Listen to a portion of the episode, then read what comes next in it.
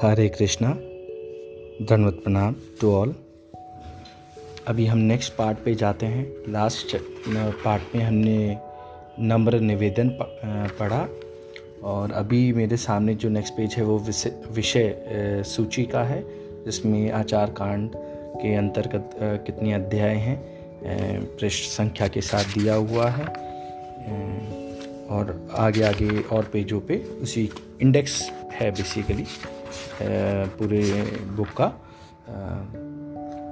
अब हम आचार कांड से फ़र्स्ट चैप्टर से शुरू करते हैं।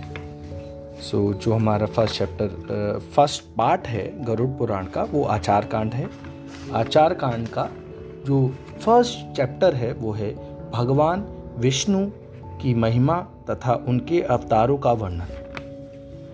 इसको मैं पढ़ना शुरू करता हूँ। श्री परमात्मने नमः। ॐ ज्ञानतिमिरान्धस्य ज्ञानञ्जनशलाकया चक्षुरुन्मिलितं येन तस्मै श्रीगुरुवे नमः। संक्षिप्त गरुण पुराण आचार कांड चैप्टर वन, भगवान विष्णु की महिमा तथा उनके अवतारों का वर्णन। नारायणं नमस्कृत्यं नरं चैव नरोत्तमं देवीं सरस्वतीं व्यासं ततो जयं मुदीरयेत्। नरश्रेष्ठ भगवान श्री नर न... क्षमा कीजिएगा। नर श्रेष्ठ भगवान श्री नर नारायण और भगवती सरस्वती तथा व्यास देव को नमन करके पुराण का विवेचन करना चाहिए। जो जन्म और जरा से रहित कल्याण स्वरूप अजन्मा तथा अजर है। अनंत एवं ज्ञान स्वरूप है। महान है, विशुद्ध, मल रहित। अनादि एवं पंच भौतिक शरीर से हीन है। समस्त इंद्रियों से रहित और सभी प्राणियों में स्थित है। माया से परे है। उन सर्व व्यापक परम पवित्र, मंगलमय, अद्वय भगवान श्री हरि की मैं वंदना करता हूँ। मैं मन, वाणी और कर्म से विष्णु, शिव, ब्रह्मा, गणेश तथा देवी सरस्वती को सर्वदा नमस्कार करता हूँ। इसी में एक एंड नोट पेज के नीचे दिया हुआ है स्टार लगा के, उसे मैं पढ़ता हूँ, जो संस्कृत का श्लोक है। अजम, अजरम, अनंतम ज्ञान रूप महांतम, शिवम, अमलम अनादि भूत देह, देहादिहीनम सकल कर, कर्णहीनं सर्वभूतस्थितिं तं हरिम् अमलम् अमायं सर्वगं। वन्द एकं, नमस्यामि हरिं, रुद्रं, ब्राह्मणं च गणाधिपं, देवीं सरस्वतीं चैव मनोवाककर्मभिः सदा। अब हम कथा को आगे नेक्स्ट पैरा में लेते हैं। एक बार सर्वशास्त्र पारंगत, पुराण विद्या कुशल, शांत चित्त महात्मा सूत जी तीर्थ यात्रा के प्रसंग में नैमिषारण्य आए और एक पवित्र आसन पर स्थित होकर भगवान विष्णु का ध्यान करने लगे। ऐसे उन क्रांतदर्शी तपस्वी का दर्शन करके सॉरी ऐसे उन क्रांतदर्शी तपस्वी का दर्शन करके नैमिषारण्यवासी शौनक आदि मुनियों ने उनकी पूजा की और स्तुति करते हुए उनसे यह निवेदन किया। ऋषियों ने कहा, हे सूत जी, आप तो सब कुछ जानते हैं, इसलिए हम सब आपसे पूछते हैं कि देवताओं में सर्वश्रेष्ठ देव कौन है? ईश्वर कौन है और कौन पूज्य है? ध्यान करने के योग्य कौन है इस जगत के श्रेष्ठा? पालन करता और संहार करता कौन है? किन के द्वारा यह सनातन धर्म प्रवर्तित हो रहा है? और दुष्टों के विनाशक कौन है? उन देव का कैसा स्वरूप है? किस प्रकार संपूर्ण जगत की सृष्टि हुई है? किन व्रतों का पालन करने से वे देव संतुष्ट होते हैं? किस योग के द्वारा उनको प्राप्त किया जा सकता है? उनके कितने अवतार हैं? उनकी वंश परंपरा कैसी है? वर्णाश्रमा, वर्णाश्रमादि धर्मों के प्रवर्तक एवं रक्षक कौन है? हे महा, हे महामते श्री सूत जी, इन सबको और अन्य विषयों को हमें बताएँ तथा भगवान नारायण की सभी उत्तम कथाओं का वर्णन करें। एक मैं यहाँ पे नोट देना चाहूँ, यानी कि आप सबको मैंने पहले भी अवगत कराया कि जब बोलते हैं, एक फ्लो में बोलते हैं तो कभी कभी बोलने में और पढ़ने में और फिर कुछ कुछ जो बुक के प्रकाशन में भी कुछ आगे पीछे हैं चीज़ें तो उसकी वजह से और ये शुद्ध हिंदी ज़्यादा है, जो हम डे टू डे में बोलते हैं तो उसकी वजह से मेरे कुछ उच्चारण में कुछ गलती हो सकती है तो मेरी कोशिश रहती है कि ना हो, और अगर हो जाए तो मैं दोबारा से वो लाइन रिपीट करने का प्रयास करता हूँ। तो इसके लिए मुझे क्षमा प्रार्थी मैं क्षमा प्रार्थी हूँ और इसको लेकर अब हम आगे बढ़ते हैं। धन्यवाद। Next para. जब मैं ब्रेक लूँगा तो वो नेक्स्ट पैरा यूजुअली मान के चलिएगा, और ये हम दूसरा पेज पे आ गए हैं। सूत जी बोले, हे ऋषियों, मैं उस गरुण महापुराण का वर्तन, वर्णन करता हूँ जो सारभूत है। और भगवान विष्णु की कथाओं से परिपूर्ण है। प्राचीन काल में इस पुराण को श्री गरुड़ जी ने कश्यप ऋषि ऋषि को सुनाया था और मैंने इसे व्यास जी से सुना था। हे ऋषियों, भगवान नारायण ही सब देवों में श्रेष्ठ देव हैं। वे ही परमात्मा एवं पर ब्रह्म हैं। उन्हीं से इस जगत की उत्पत्ति, स्थिति और संहार की क्रियाएँ होती हैं, वे जरण, वे जरा मरण से रहित हैं। वे जरा मरण से रहित हैं, रहित मतलब वो नहीं है, यानी कि जन्म और मृत्यु से ऊपर है। वे भगवान वासुदेव अजन्मा होते हुए भी जगत की रक्षा के लिए सनत कुमार आदि अनेक रूपों में अवतार ग्रहण करते हैं। हे ब्रह्मन उन भगवान श्री हरि ने सर्वप्रथम कौमार सर्ग में सनत कुमार आदि के रूप में अवतार धारण करके कठोर तथा अखंड ब्रह्मचार्य व्रत का पालन किया।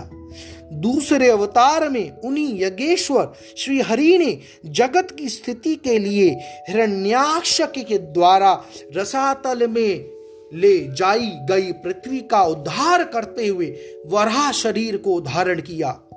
तीसरे ऋषि सर्ग में देव ऋषि नारद के रूप में अवतरित होकर उन्होंने सात्वत तंत्र यानी नारद पंचरात्र का विस्तार किया। जिससे निष्काम कर्म का प्रवर्तन हुआ। चौथे, नारायण अवतार में भगवान श्री हरि ने धर्म की रक्षा के लिए कठोर तपस्या की और वे देवताओं तथा असुरों द्वारा पूजित हुए। पाँचवें अवतार में भगवान श्री हरि कपिल नाम से अवतरित हुए, जो सिद्धों में सर्वश्रेष्ठ हैं और जिन्होंने काल के प्रभाव से लुप्त हो चुके सांख्य शास्त्र की शिक्षा दी। छठे अवतार में भगवान नारायण ने महर्षि अत्रि के पत्नी अनुसुईया के गर्भ से दत्ता दत्तात्रेय के रूप में अवतरीण होकर राजा अलर्क और प्रहलाद आदि को आन्वीक्षिकी ब्रह्म मतलब है इसका आन्वीक्षिकी विद्या का उपदेश दिया, ब्रह्म विद्या का उपदेश दिया। सातवें अवतार में श्री नारायण ने इंद्रादि देवगणों के साथ यज्ञ का अनुष्ठान किया और इसी स्वयंभू मनवंतर में वे आकुति के गर्भ से रुचि, प्रजापति के पुत्र रूप में यज्ञ देव नाम से अवतीर्ण हुए। आठवें अवतार में वे ही भगवान विष्णु, नाभि एवं मरुदेवी के पुत्र रूप में ऋषभ देव नाम से प्रादुर्भूत हुए। इस अवतार में इन्होंने नारियों के उस आदर्श मार्ग ग्रस्ताश्रम का निर्देशन किया, जो सभी आश्रमों द्वारा नमस्कृत है। ऋषियों की प्रार्थना से भगवान श्री हरि ने नवे अवतार में पार्थिव शरीर, अर्थात पृथु के रूप। पृथु का रूप धारण किया और जो चीज़ें ब्रैकेट में रहेंगी, मैं उसको थोड़ी सी कम तीव्रता के साथ बोलने का प्रयास करूँगा। तो इस लाइन को मैं दोबारा पढ़ता हूँ।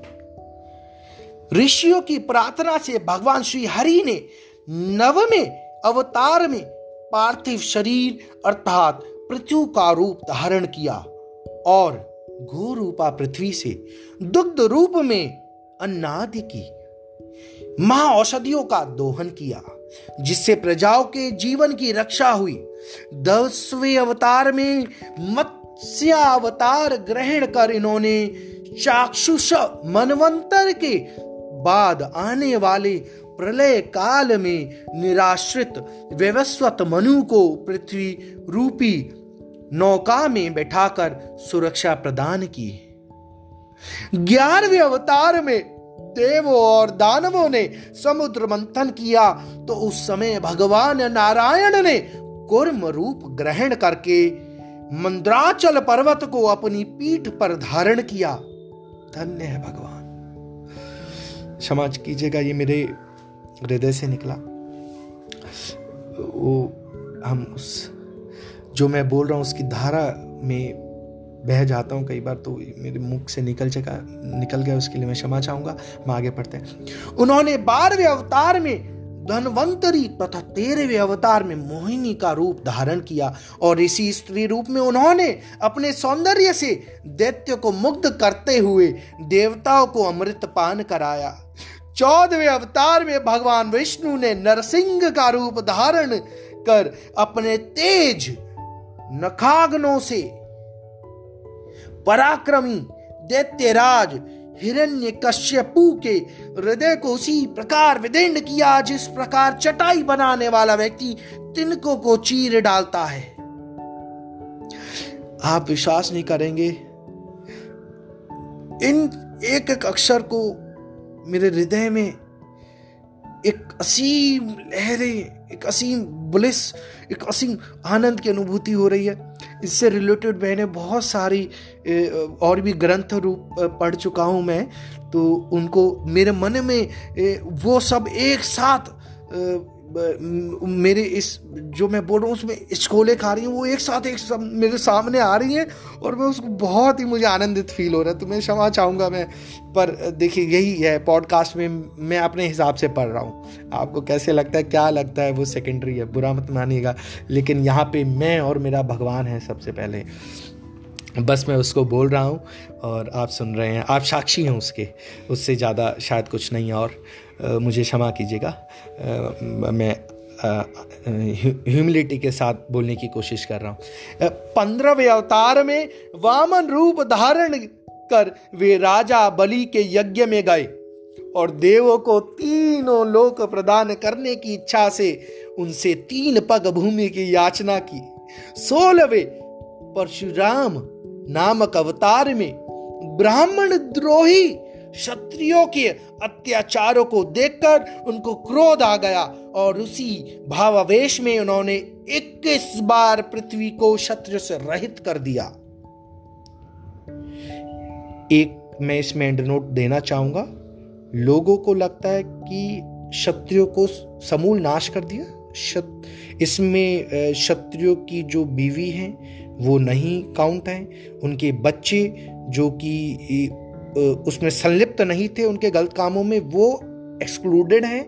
तो जब भगवान ने 21 बार मारा तो आप समझ सकते हैं ना कि जड़ से खत्म नहीं किया। जड़ का मतलब है कि भाई बिल्कुल पीढ़ी का वंशनाश ही कर दिया, वंशनाश नहीं किया। बेसिकली ये बोल रहे हैं कि जो देखिए शुरू में बोला गया ना मैं उसे दोबारा पढ़ता हूँ। ब्राह्मण द्रोही, क्षत्रियो के अत्याचारों को देखकर उनको क्रोध आ गया और उसी भावावेश में उन्होंने 21 बार पृथ्वी को क्षत्रियो से रहित कर दिया। तदांतर सत्रह अवतार में ये पराशर द्वारा सत्वती से, जिनका नाम व्यासदेव है, के रूप में अवतरित हुए। और मनुष्यों की अल्प ज्ञाता को जानकर इन्होंने वेद रूपी वृक्ष को अनेक शाखाओं में विभक्त किया। श्री हरि ने देवताओं के कार्यों को करने की इच्छा से राजा के रूप में श्री राम नाम से अठारह अवतार लेकर समुद्र बंधन आदि अनेक पराक्रम पूर्ण कार्य किया।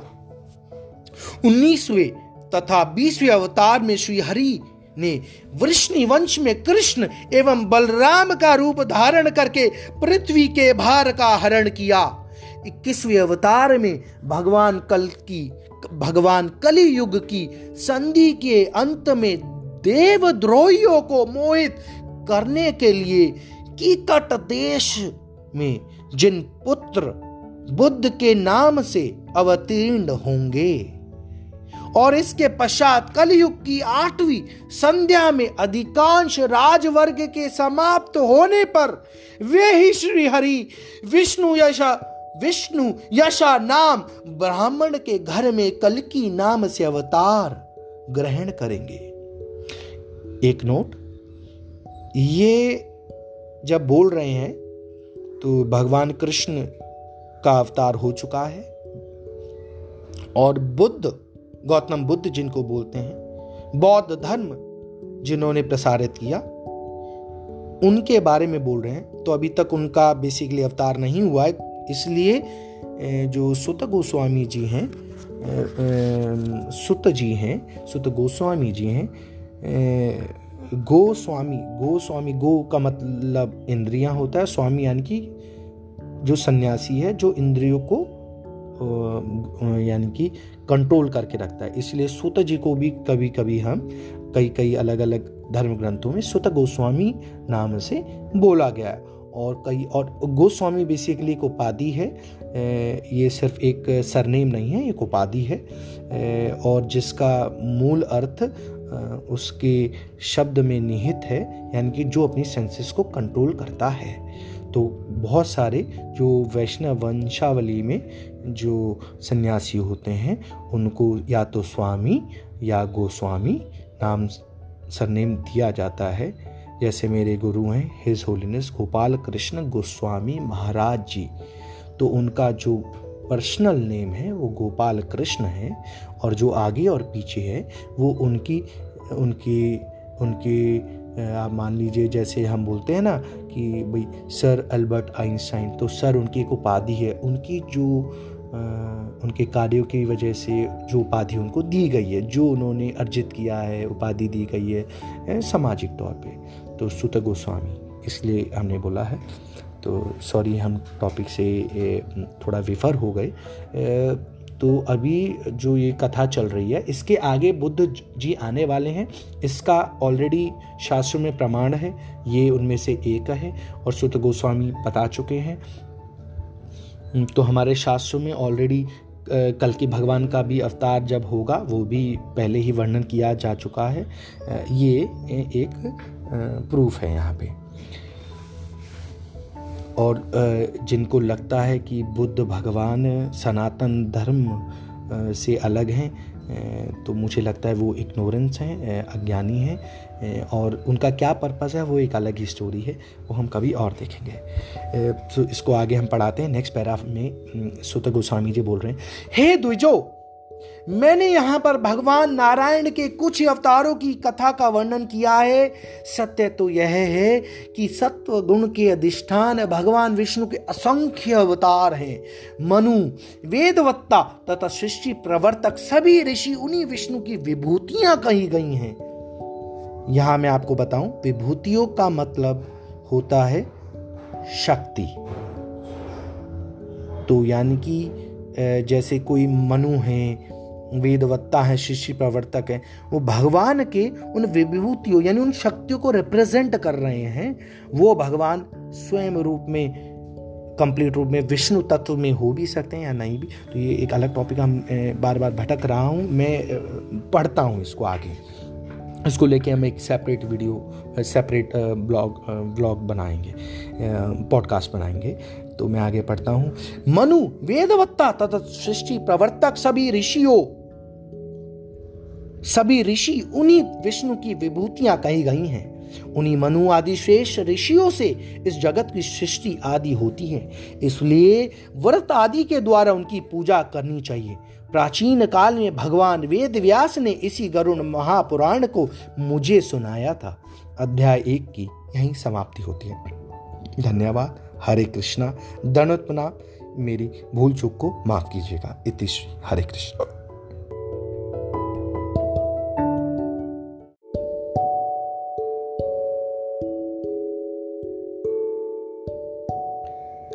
हरे कृष्णा धन्यवाद प्रणाम टू ऑल अभी हम नेक्स्ट पार्ट पे जाते हैं। लास्ट पार्ट में हमने नम्र निवेदन पढ़ा और अभी मेरे सामने जो नेक्स्ट पेज है वो विषय सूची का है, जिसमें आचार कांड के अंतर्गत कितने अध्याय हैं पृष्ठ संख्या के साथ दिया हुआ है और आगे आगे और पेजों पे उसी इंडेक्स है बेसिकली पूरे बुक का।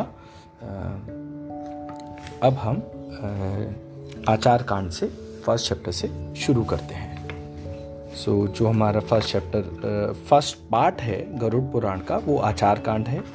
आचार कांड का जो फ़र्स्ट चैप्टर है वो है भगवान विष्णु की महिमा तथा उनके अवतारों का वर्णन। इसको मैं पढ़ना शुरू करता हूँ। श्री परमात्मने नमः ॐ ज्ञानतिमिरान्धस्य ज्ञानञ्जनशलाकया चक्षुरुन्मिलितं येन तस्मै श्रीगुरुवे नमः। संक्षिप्त गरुड़ पुराण आचार कांड चैप्टर वन, भगवान विष्णु की महिमा तथा उनके अवतारों का वर्णन। नारायणं नमस्कृत्यं नरं चैव नरोत्तमं देवीं सरस्वतीं व्यासं ततो जयं मुदीरयेत्। नर श्रेष्ठ भगवान श्री नर न... क्षमा कीजिएगा। नर श्रेष्ठ भगवान श्री नर नारायण और भगवती सरस्वती तथा व्यास देव को नमन करके पुराण का विवेचन करना चाहिए। जो जन्म और जरा से रहित कल्याण स्वरूप अजन्मा तथा अजर है। अनंत एवं ज्ञान स्वरूप है। महान है। विशुद्ध मल रहित। अनादि एवं पंच भौतिक शरीर से हीन है। समस्त इंद्रियों से रहित और सभी प्राणियों में स्थित है। माया से परे है। उन सर्व व्यापक परम पवित्र, मंगलमय, अद्वय भगवान श्री हरि की मैं वंदना करता हूँ।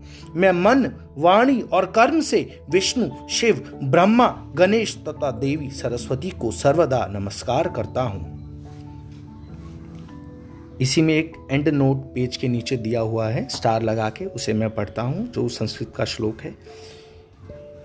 अजम, अजरम, अनंतम ज्ञान रूप महांतम, शिवम, अमलम अनादि भूत देह, देहादिहीनम सकल कर कर्णहीनम सर्वभूत स्थितिम तम हरिम अमलम अमायम सर्वगम वंद एकम नमस्यामी हरिम रुद्रम ब्राह्मणं च गणाधिपं।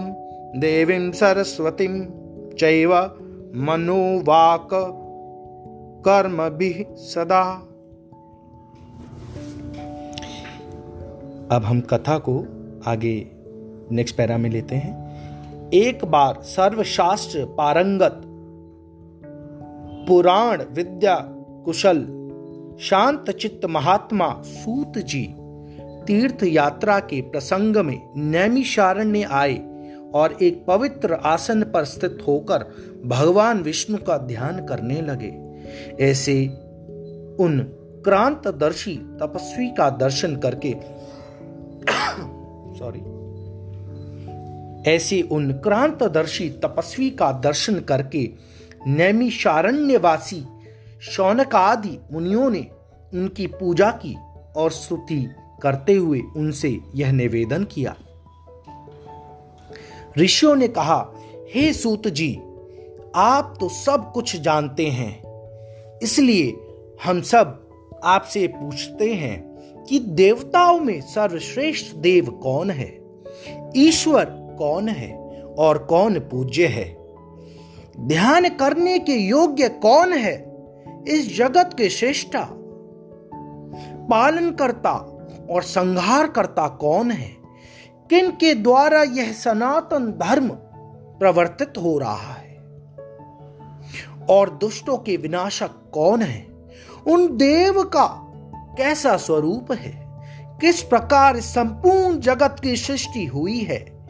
किन व्रतों का पालन करने से वे देव संतुष्ट होते हैं?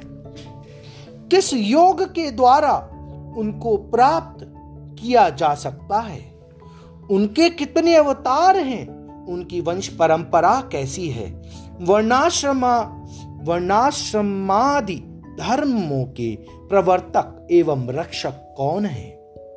हे महा, हे महामते श्री सूत जी, इन सबको और अन्य विषयों को हमें बताएँ तथा भगवान नारायण की सभी उत्तम कथाओं का वर्णन करें। एक मैं यहाँ पे नोट देना चाहूँ, यानी कि आप सबको मैंने पहले भी अवगत कराया कि जब बोलते हैं, एक फ्लो में बोलते हैं तो कभी कभी बोलने में और पढ़ने में और फिर कुछ कुछ जो बुक के प्रकाशन में भी कुछ आगे पीछे हैं चीज़ें तो उसकी वजह से और ये शुद्ध हिंदी ज़्यादा है, जो हम डे टू डे में बोलते हैं तो उसकी वजह से मेरे कुछ उच्चारण में कुछ गलती हो सकती है तो मेरी कोशिश रहती है कि ना हो, और अगर हो जाए तो मैं दोबारा से वो लाइन रिपीट करने का प्रयास करता हूँ। तो इसके लिए मुझे क्षमा प्रार्थी मैं क्षमा प्रार्थी हूँ और इसको लेकर अब हम आगे बढ़ते हैं। धन्यवाद। Next para. जब मैं ब्रेक लूँगा तो वो नेक्स्ट पैरा यूजुअली मान के चलिएगा, और ये हम दूसरा पेज पे आ गए हैं। सूत जी बोले, हे ऋषियों, मैं उस गरुण महापुराण का वर्तन, वर्णन करता हूँ जो सारभूत है। और भगवान विष्णु की कथाओं से परिपूर्ण है। प्राचीन काल में इस पुराण को श्री गरुड़ जी ने कश्यप ऋषि ऋषि को सुनाया था और मैंने इसे व्यास जी से सुना था। हे ऋषियों, भगवान नारायण ही सब देवों में श्रेष्ठ देव हैं। वे ही परमात्मा एवं पर ब्रह्म हैं। उन्हीं से जगत की उत्पत्ति, स्थिति और संहार की क्रियाएँ होती हैं, वे जरण, वे जरा मरण से रहित हैं। वे जरा मरण से रहित हैं, रहित मतलब वो नहीं है, यानी कि जन्म और मृत्यु से ऊपर है। वे भगवान वासुदेव अजन्मा होते हुए भी जगत की रक्षा के लिए सनत कुमार आदि अनेक रूपों में अवतार ग्रहण करते हैं। हे ब्रह्मन, उन भगवान श्री हरि ने सर्वप्रथम कौमार सर्ग में सनत कुमार आदि के रूप में अवतार धारण करके कठोर तथा अखंड ब्रह्मचार्य व्रत का पालन किया। दूसरे अवतार में उन्हीं यज्ञेश्वर श्री हरि ने जगत की स्थिति के लिए हिरण्याक्ष के द्वारा रसातल में ले जाई गई पृथ्वी का उद्धार करते हुए वराह शरीर को धारण किया। तीसरे ऋषि सर्ग में देव ऋषि नारद के रूप में अवतरित होकर उन्होंने सात्वत तंत्र यानी नारद पंचरात्र का विस्तार किया। जिससे निष्काम कर्म का प्रवर्तन हुआ।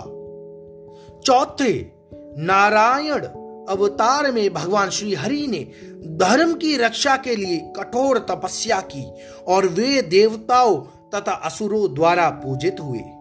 पांचवे अवतार में भगवान श्री हरि कपिल नाम से अवतरित हुए, जो सिद्धों में सर्वश्रेष्ठ हैं और जिन्होंने काल के प्रभाव से लुप्त हो चुके सांख्य शास्त्र की शिक्षा दी। छठे अवतार में भगवान नारायण ने महर्षि अत्रि के पत्नी अनुसुईया के गर्भ से दत्ता दत्तात्रेय के रूप में अवतरीण होकर राजा अलर्क और प्रहलाद आदि को आन्वीक्षिकी ब्रह्म मतलब है इसका आन्वीक्षिकी विद्या का उपदेश दिया, ब्रह्म विद्या का उपदेश दिया। सातवें अवतार में श्री नारायण ने इंद्रादि देवगणों के साथ यज्ञ का अनुष्ठान किया और इसी स्वयंभू मनवंतर में वे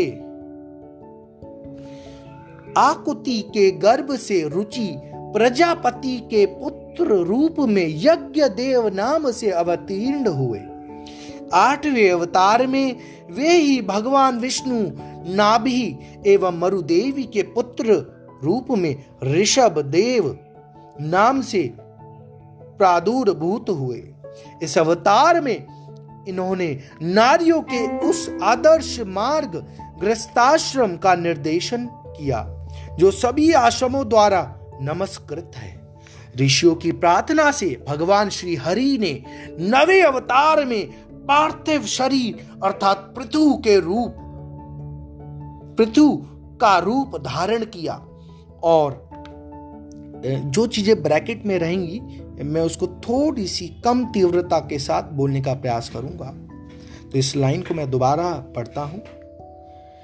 ऋषियों की प्रार्थना से भगवान श्री हरि ने नवमे अवतार में पार्थिव शरीर, अर्थात पृथ्वी का रूप धारण किया। और घो रूपा पृथ्वी से दुग्ध रूप में अन्नादि की। महाऔषधियों का दोहन किया, जिससे प्रजाओं के जीवन की रक्षा हुई। दसवें अवतार में मत्स्य अवतार ग्रहण कर इन्होंने चाक्षुष मनवंतर के बाद आने वाले प्रलय काल में निराश्रित व्यवस्वत मनु को पृथ्वी रूपी नौका में बैठाकर सुरक्षा प्रदान की। ग्यारहवें अवतार में देवों और दानवों ने समुद्र मंथन किया तो उस समय भगवान नारायण ने कुर्म रूप ग्रहण करके मंद्राचल पर्वत को अपनी पीठ पर धारण किया। धन्य है भगवान। क्षमा कीजिएगा, ये मेरे हृदय से निकला। वो हम उस जो मैं बोल रहा हूँ, उसकी धारा में बह जाता हूँ कई बार तो मेरे मुख से निकल चका, निकल गया, उसके लिए मैं क्षमा चाहूँगा। हम आगे पढ़ते हैं। उन्होंने बारहवें अवतार में धनवंतरी तथा तेरहवें अवतार में मोहिनी का रूप धारण किया और इसी स्त्री रूप में उन्होंने अपने सौंदर्य से दैत्य को मुग्ध करते हुए देवताओं को अमृत पान कराया। चौदहवें अवतार में भगवान विष्णु ने नरसिंह का रूप धारण कर अपने तेज नखाग्नों से। पराक्रमी दैत्यराज हिरण्य कश्यपु के हृदय को उसी प्रकार विदीर्ण किया जिस प्रकार चटाई बनाने वाला व्यक्ति तिनको को चीर डालता है। आप विश्वास नहीं करेंगे, इन एक एक अक्षर को मेरे हृदय में एक असीम लहरें एक असीम ब्लिस एक असीम आनंद की अनुभूति हो रही है। इससे रिलेटेड मैंने बहुत सारी और भी ग्रंथ रूप पढ़ चुका हूँ मैं। तो उनको मेरे मन में वो सब एक साथ मेरे इस, जो मैं बोल रहा हूँ, उसमें स्कोले खा रही हूँ, वो एक साथ, एक सब मेरे सामने आ रही हैं और मैं उसको बहुत ही, मुझे आनंदित फील हो रहा है। तो मैं क्षमा चाहूँगा मैं, पर देखिए, यही है पॉडकास्ट में मैं अपने हिसाब से पढ़ रहा हूँ। आपको कैसे लगता है, क्या लगता है, वो सेकेंडरी है, बुरा मत मानिएगा। लेकिन यहाँ पर मैं और मेरा भगवान है सबसे पहले। बस मैं उसको बोल रहा हूँ और आप सुन रहे हैं, आप साक्षी हैं उसके, उससे ज़्यादा शायद कुछ नहीं और। मुझे क्षमा कीजिएगा। मैं ह्यूमिलिटी के साथ बोलने की कोशिश कर रहा हूँ। पंद्रहवें अवतार में वामन रूप धारण कर वे राजा बलि के यज्ञ में गए और देवों को तीनों लोक प्रदान करने की इच्छा से उनसे तीन पग भूमि की याचना की। सोलहवें परशुराम नामक अवतार में ब्राह्मण द्रोही क्षत्रियों के अत्याचारों को देखकर उनको क्रोध आ गया और उसी भावावेश में उन्होंने 21 बार पृथ्वी को क्षत्रिय से रहित कर दिया। एक मैं इसमें एंड नोट देना चाहूँगा। लोगों को लगता है कि क्षत्रियो को समूल नाश कर दिया। इसमें क्षत्रियो की जो बीवी हैं, वो नहीं काउंट हैं। उनके बच्चे, जो कि उसमें संलिप्त नहीं थे उनके गलत कामों में, वो एक्सक्लूडेड हैं। तो जब भगवान ने 21 बार मारा तो आप समझ सकते हैं ना कि जड़ से खत्म नहीं किया। जड़ का मतलब है कि भाई बिल्कुल पीढ़ी का वंशनाश ही कर दिया, वंशनाश नहीं किया। बेसिकली ये बोल रहे हैं कि जो देखिए शुरू में बोला गया ना मैं उसे दोबारा पढ़ता हूँ। ब्राह्मण द्रोही, क्षत्रियो के अत्याचारों को देखकर उनको क्रोध आ गया और उसी भावावेश में उन्होंने 21 बार पृथ्वी को क्षत्रियो से रहित कर दिया। तदांतर सत्व अवतार में ये पराशर द्वारा सत्वती से, जिनका नाम व्यासदेव है, के रूप में अवतरित हुए। और मनुष्यों की अल्प ज्ञाता को जानकर इन्होंने वेद रूपी वृक्ष को अनेक शाखाओं में विभक्त किया।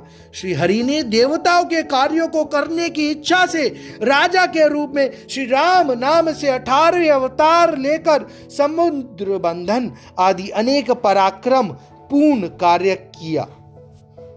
उन्नीसवे तथा बीसवें अवतार में श्री हरि ने वृष्णि वंश में कृष्ण एवं बलराम का रूप धारण करके पृथ्वी के भार का हरण किया।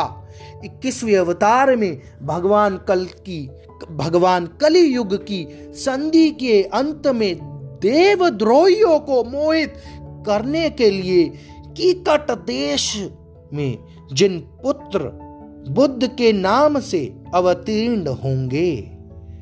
और इसके पश्चात कलयुग की आठवीं संध्या में अधिकांश राजवर्ग के समाप्त होने पर वे ही श्री हरि विष्णु यशा विष्णु यशा नाम ब्राह्मण के घर में कलकी नाम से अवतार ग्रहण करेंगे। एक नोट, ये जब बोल रहे हैं तो भगवान कृष्ण का अवतार हो चुका है और बुद्ध गौतम बुद्ध जिनको बोलते हैं, बौद्ध धर्म जिन्होंने प्रसारित किया, उनके बारे में बोल रहे हैं। तो अभी तक उनका बेसिकली अवतार नहीं हुआ है, इसलिए जो सुत गोस्वामी जी हैं सुत जी हैं, सुत गोस्वामी जी हैं गोस्वामी गोस्वामी गो का मतलब इंद्रियाँ होता है, स्वामी यानी कि जो सन्यासी है, जो इंद्रियों को यानी कि कंट्रोल करके रखता है। इसलिए सुत जी को भी कभी कभी हम कई कई अलग अलग धर्म ग्रंथों में सुत गोस्वामी नाम से बोला गया है। और कई और गोस्वामी बेसिकली एक उपाधि है। ये सिर्फ़ एक सरनेम नहीं है, एक उपाधि है। और जिसका मूल अर्थ उसके शब्द में निहित है, यानी कि जो अपनी सेंसेस को कंट्रोल करता है। तो बहुत सारे जो वैष्णव वंशावली में जो सन्यासी होते हैं, उनको या तो स्वामी या गोस्वामी नाम सरनेम दिया जाता है। जैसे मेरे गुरु हैं, हिज होलीनेस गोपाल कृष्ण गोस्वामी महाराज जी। तो उनका जो पर्सनल नेम है, वो गोपाल कृष्ण है, और जो आगे और पीछे है, वो उनकी उनकी उनकी आप मान लीजिए, जैसे हम बोलते हैं ना कि, भाई, सर अल्बर्ट आइंस्टाइन तो सर उनकी एक उपाधि है। उनकी जो उनके कार्यों की वजह से जो उपाधि उनको दी गई है, जो उन्होंने अर्जित किया है, उपाधि दी गई है सामाजिक तौर पे। तो सुत गोस्वामी, इसलिए हमने बोला है। तो सॉरी, हम टॉपिक से थोड़ा विफर हो गए। तो अभी जो ये कथा चल रही है, इसके आगे बुद्ध जी आने वाले हैं। इसका ऑलरेडी शास्त्र में प्रमाण है, ये उनमें से एक है, और सुत गोस्वामी बता चुके हैं। तो हमारे शास्त्रों में ऑलरेडी कल के भगवान का भी अवतार जब होगा, वो भी पहले ही वर्णन किया जा चुका है। ये एक प्रूफ है यहाँ पे। और जिनको लगता है कि बुद्ध भगवान सनातन धर्म से अलग हैं तो मुझे लगता है वो इग्नोरेंस हैं अज्ञानी हैं। और उनका क्या पर्पज़ है, वो एक अलग ही स्टोरी है, वो हम कभी और देखेंगे। तो इसको आगे हम पढ़ाते हैं नेक्स्ट पैराफ में सुत गोस्वामी जी बोल रहे हैं, हे द्विजो, मैंने यहाँ पर भगवान नारायण के कुछ अवतारों की कथा का वर्णन किया है। सत्य तो यह है कि सत्व गुण के अधिष्ठान भगवान विष्णु के असंख्य अवतार हैं। मनु, वेदवत्ता तथा सृष्टि प्रवर्तक सभी ऋषि उन्हीं विष्णु की विभूतियाँ कही गई हैं। यहाँ मैं आपको बताऊँ, विभूतियों का मतलब होता है शक्ति।